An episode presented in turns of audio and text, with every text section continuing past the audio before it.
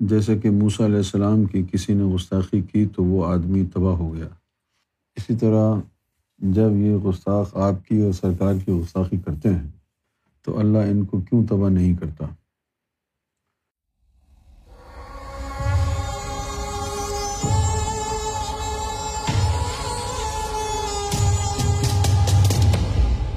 سزا دو قسم کی ہوتی ہے، ایک ظاہری اور ایک باطنی۔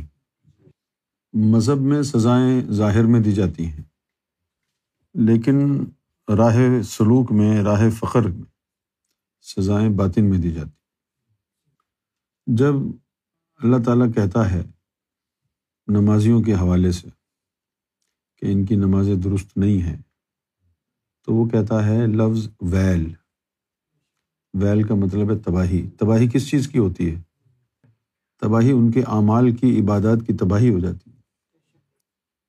اسی طرح جو امبیا اولیا اور مومنین کے بارے میں بد کلامی کرتے ہیں، تو ان کی سزا یہ ہے کہ اگر ان میں نور ہو تو وہ سارا چھن جاتا ہے، ایمان ختم ہو جاتا ہے، دل پہ تالے لگ جاتے ہیں۔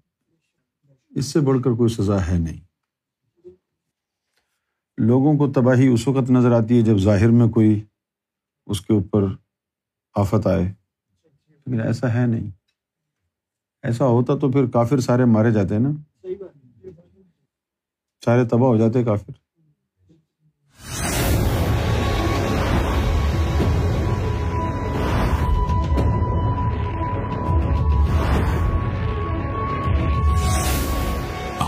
T V the place to connect with God